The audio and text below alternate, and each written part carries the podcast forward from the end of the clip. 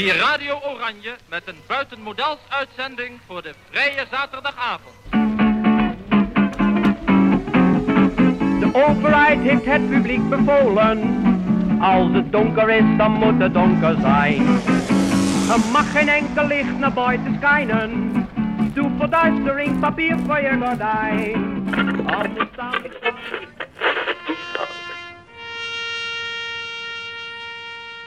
Bezet.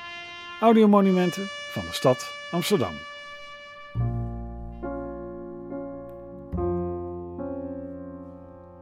Ik heb als kind eigenlijk altijd gevoeld aan mijn moeder dat er iets, iets was. Alleen, ik wist niet wat. Eh, als kind heb je namelijk geen, geen gedachtes. Je hebt, ja, je hebt eigenlijk nog niet eens gedachtes over. Je hebt er zeker geen woorden voor. Maar je voelt, in het geval van mijn moeder, voelde ik dat er een soort verdriet een soort, en ook een geheim was. En dat zag ik vooral op, ehm, eh, bij herdenkingen. Als er uh, dodenherdenking was. Wij woonden in, in Weesp en uh, wij hadden huis, een huis met een heel groot raam. En wij stonden altijd voor dat raam te kijken naar de dodenherdenking, want die vond toevallig plaats voor ons huis. En dan stond ik altijd achter mijn moeder. En dan zag ik aan de rug van mijn moeder, die heel, ze stond altijd heel stil, zag ik dat er iets aan de hand was. En ik wist maar niet wat. Ik ben op bezoek bij oud-journaallezeres Debbie Petter. En we zitten samen aan een groot raam. Debbie vertelt me stukje bij beetje hoe ze achter het geheim van haar moeder kwam. Maar goed, als kind, uh, ja, ik, ik zocht natuurlijk uh, uh, op een gegeven moment in, in mijn moeders kast, waar de lakens lagen, naar cadeautjes voor verjaardag of Sinterklaas, weet je wel, dat soort dingen. En toen vond ik op een gegeven moment een poesie, een poëziealbum. En daar, ik denk dat ik een jaar of negen was of zo. En daar stonden allemaal namen in die ik helemaal niet kende. En ik zag ook je vader, je moeder, Julius, je broer Daniel en Julius dus. En uh, namen van, van, van ooms en tantes. En ik dacht, wie zijn dat allemaal? Geen idee. Dus ik, ik ging met dat, ik pakte dat, is een prachtig albumpje met een, met een stoffen uh, kafje. En ik, ik, ik nam dat mee naar beneden, naar de keuken waar mijn moeder bezig was. En, uh, en ik zei, mama, wat is dit? En ze draait zich om en ze ziet mij staan met dat, met dat poëziealbum. En ze kijkt er even naar. Ze zegt: Oh, uh, uh, nou, uh, leg dat nou maar even weg. Dat, dat, dat vertel ik later wel. Kom me maar even helpen. Want ze stond aardappelen te schillen. Kom me maar even helpen met die aardappelen schillen. En toe, leg even weg. Zoiets was het. Nou, en ik ging, ik, ik pakte die aardappelen en een mesje en ik ging haar helpen. En toen ik me omdraaide, even later, was dat, was het poesiealbum weg. Dat vertel ik je later nog wel een keer zei Helene Egger steeds weer tegen haar dochter Debbie. Maar wanneer was dat later? Pas toen haar moeder door een vriendin was overgehaald om mee te doen aan 2000 getuigen vertellen, het videoproject van Steven Spielberg, kwam Helene pas echt los en kreeg Debbie langzaamaan alles te zien en te horen. Zo ook over haar twee ooms Daniel en Julius, die beide de oorlog niet overleefd hadden en die zelfs kaartjes hadden gestuurd vanuit Hollandse Schouwburg en Westerbork. Ik weet nog heel goed het moment dat ik die kaarten zat te lezen toen ik ze voor het eerst zag. Dat sloeg door me heen. Ik heb op een avond, mijn eigen kinderen lagen al eh, te, te slapen, heb ik aan mijn bureau gezeten. Toen heb ik met een loep, heb ik die met potlood geschreven kaarten zitten ontcijferen onder een lampje. Ik kon ze nauwelijks, ik kon ze gewoon zo gewoon niet lezen. En dat sloeg bij mij naar binnen dacht ik, dat waren dus dat waren zulke leuke jongens. Dat waren de broers van mijn moeder. Dat waren mijn ooms. Die waren van ons.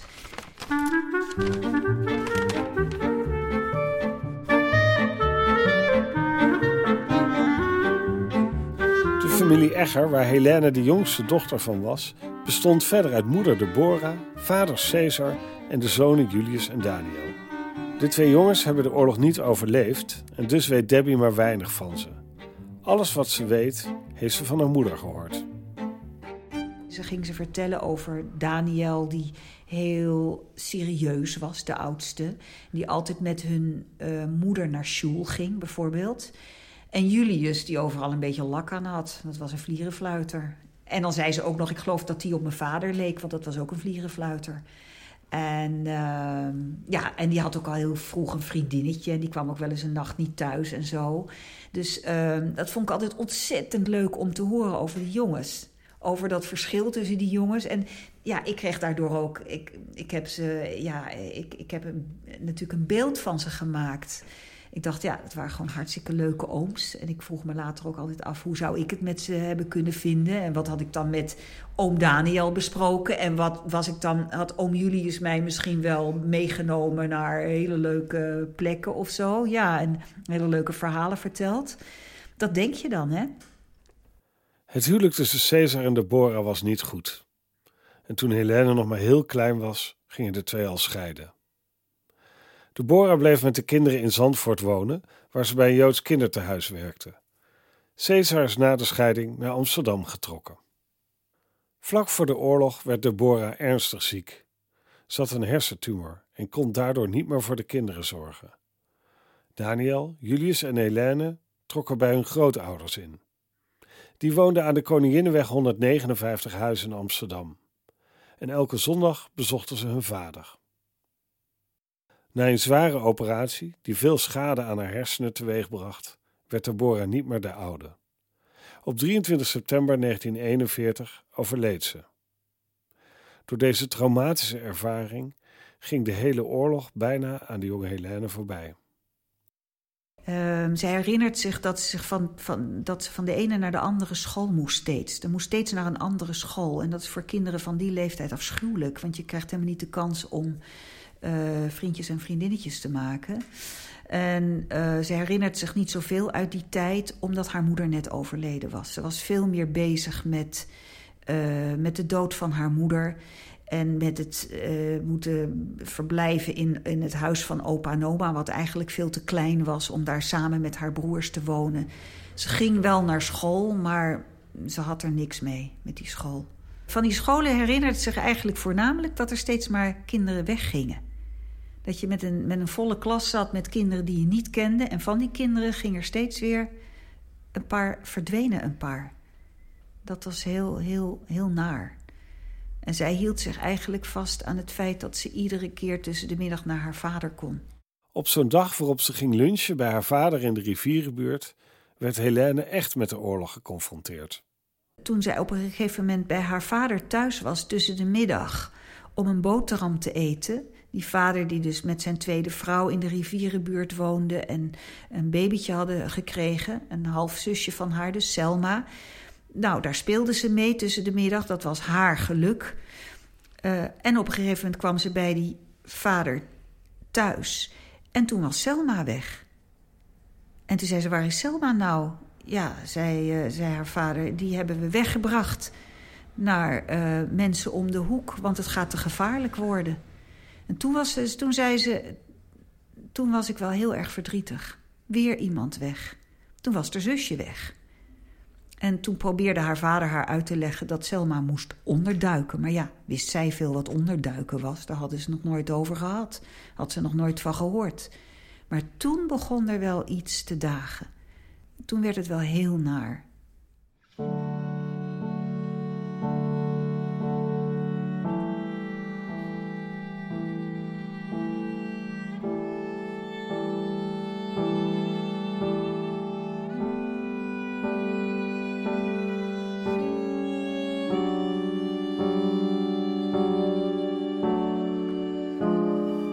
Klasgenoten die verdwenen en haar halfzusje ondergedoken. Het duurde niet lang of de oorlog bereikte ook de Koninginnenweg 159. Eerst kwamen daar de oproepen voor de jongens. Haar oudste broer was toen 18, 17, 18 jaar. En die hoorde bij de eerste lichting die opgeroepen werd om naar een Duits werkkamp te gaan. Dus die jongen die pakte zijn tas en, en die ging, dat moest gewoon, dat deed je dan dus. En haar jongste broer, of haar, jong, uh, haar jongere broer, die was, uh, die was twee jaar jonger dan, dan die oudste, die was pas 16. Maar die zei, toen die oudste weg was: Ik wil mee. Als Daniel gaat, dan wil ik ook. En wat die opa en oma ook zeiden. Niet doen en alsjeblieft blijf bij ons en je weet niet wat je te wachten staat. Hij moest en hij zou die oudste broer achterna. Want uh, ik denk dat hij het naar idee vond dat hij alleen ging. Maar ik denk ook, dat was een wat avontuurlijk ingestelde jongen. En het was heel saai bij opa en oma thuis. Ik denk ook dat hij het wel spannend vond. Dus die pakte zijn tas en die ging ook. Die was niet tegen te houden. En dat is natuurlijk dramatisch. Om dat kaartje nu in te spreken, heeft Debbie de hulp ingeroepen van haar zoon. Hey Jo. Zit je midden stoel in? Nee, helemaal niet. Helemaal niet. Hoi. Nee. Nee. Goeiedag. Nee, fijn man dat je Ja. dat even kan doen. Ja. Ja, zeker. Nee, eh, alleen een hele grote eer, toch? Nou ja, we hadden het erover dat het eigenlijk wel heel bijzonder is dat jij Julius heet. Ja. Dat de kaarten eh, die in het boekje van oma staan, Ja. dat die, eh, dat die door Julius geschreven zijn. Jullie is een Daniel, toch? Door Julius en Daniel, maar Julius de meeste. Ja. Daniel die heeft Ja, ook maar wel... die geinig dat ik die ver- dat ik best wel soms nog. En dan gaat het zoals het gaat. In meerdere takes, met liefdevolle, doch strenge regieaanwijzingen van beroepsspreker Debbie, leest Julius de kaartjes van zijn naamgenoot voor. Dinsdag 21 juli 1942. Lieve mensen, het is hier een grote rotzooi. Vannacht heb ik te met geen oog dicht gedaan, want het is hier verschrikkelijk benauwd. Vrouwen met kinderen, mannen die zesjes maken. Zo even zijn we door de SS gecontroleerd of we er allemaal waren. Zeer geschikte lui. Vannacht gaan we weg. We krijgen hier de hele dag door koffie en thee in de koffiekamer voor niks. Ik ga nog naar de dokter. Er is hier een ziekenzaal voor gewonden en mensen die flauw vallen. We gaan naar Westerbork. Ik moet mijn rugzak nog pakken. Alles tot nu toe puik gegaan. Heb vanmorgen en vanmiddag geslapen. Heb één sleuteltje van slot verloren. Misschien nog terug te krijgen. Briefkaarten worden gepost door de Joodse Raad. Ik hoop dat jullie ze krijgt. Ze komen goed van pas. Heb geen postzegel meer, maar die leen ik wel. Dag, zoenen van Julius. Het zijn lieve, maar soms ook wel wat vreemde brieven. Hij lijkt bijna enthousiast, maar het zou ook kunnen dat hij zo schreef om opa en oma gerust te stellen. Of werd hij misschien aangezet zo te schrijven, zodat anderen niet zouden onderduiken? In Westerbork treft Julius zijn broer Daniel en schrijft hij weer naar huis. 25 juli 1942. Lieve allen, we vertrekken. Voor hoe lang? Niemand zal het ons zeggen. Houd moed. Volgens mij komen we gauw terug. Tot nu toe was alles opperbest. Je krijgt hier brood met zoveel boter, zoveel als ik er thuis niet op doe. Ik heb net Daan gesproken. We gaan samen. Fijn. Er gaan hier 60 vrijwilligers mee. Je ziet hier steeds weer nieuwe kennissen en zelfs de slager van mevrouw de Jonge heb ik ontmoet. We gaan nu dus. Zolang jongens, houd moed en sterkte. Geef de groeten aan allemaal, ook aan R en de volgende brief komt niet zo vlug. We moeten 50 uur in de trein. Dag, nog steeds Julius en Daniel. Na zes brieven en kaartjes van Daniel en Julius uit de Hollandse Schouwburg en Westerbork ontvangen opa en oma in de zomer van 1942 voor de laatste keer post. Een tekening met wat tekst deze keer.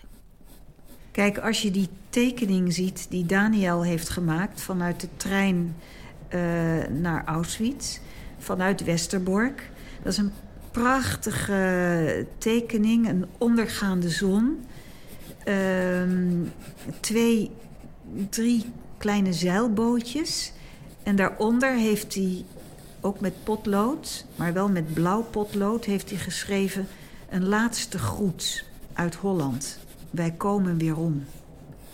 En dan denk ik toch, hij voelde het gewoon. Hij voelde dat er iets verschrikkelijks ging gebeuren. Dat, dat zie je aan die tekening en dat lees je uit de tekst. Dat zie je gewoon.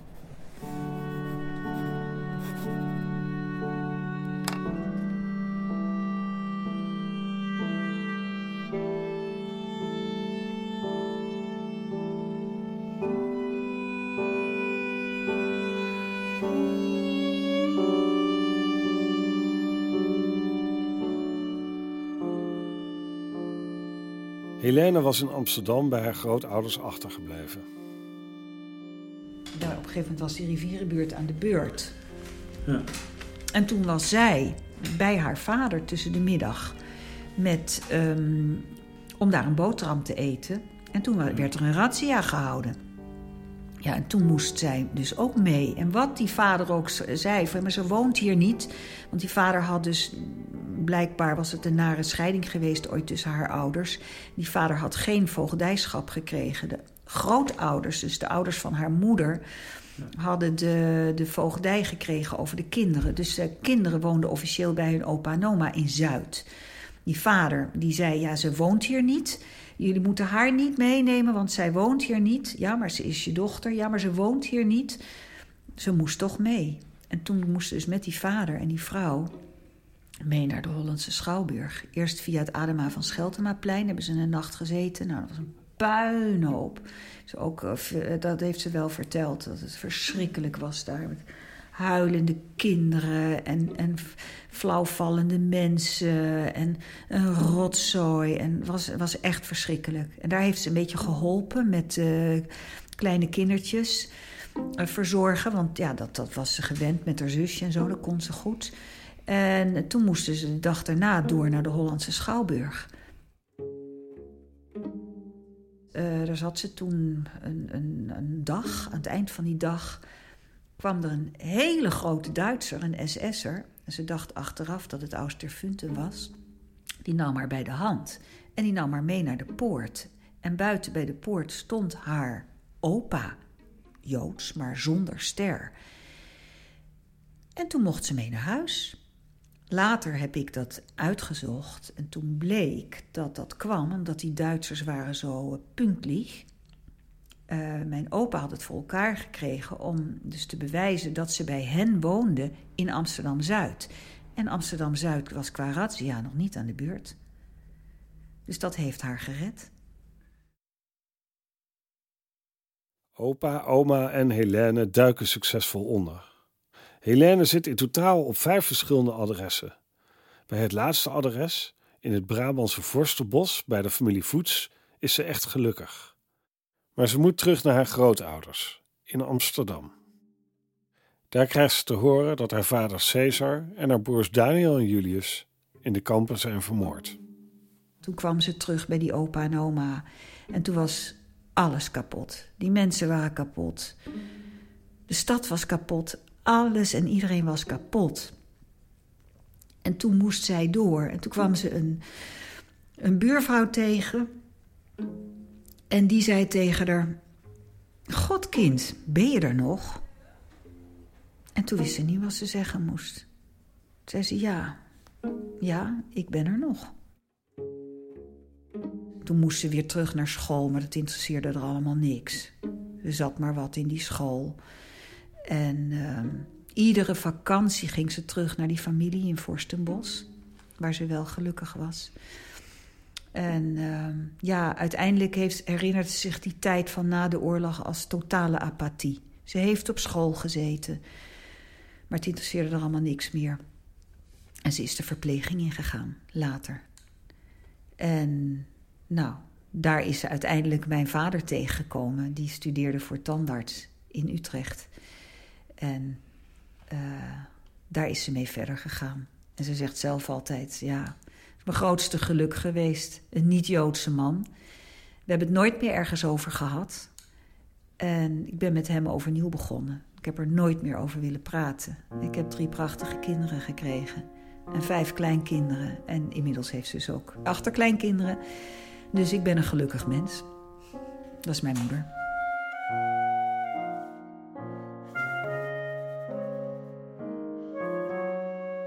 Gelukkig met haar man, kinderen en kleinkinderen, maar ondertussen moederziel alleen met haar geheim.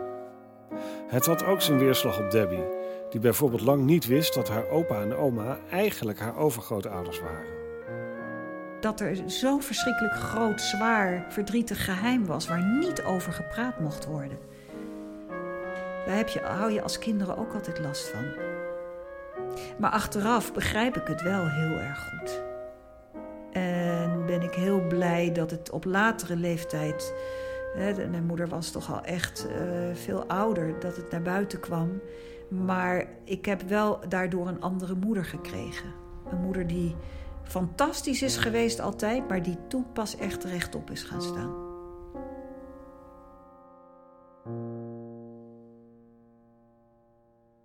Je luisterde naar Brieven uit de Hollandse Schouwburg. Een podcast gemaakt door Pieter Bas van Wiegen in opdracht van het Amsterdams 4 en 5 mei-comité en het Joods Cultureel Kwartier. De muziek die je hoorde is gecomponeerd door Maarten Ornstein en wordt gespeeld door leden van Collectief Splendor. In het Parool verschijnt vandaag 1 mei een grote kaart van Amsterdam met daarop alle locaties van deze podcastserie. Ook de 201 monumenten van de stad Amsterdam zijn op deze kaart te vinden. Dat allemaal om jullie wandelend te laten herdenken.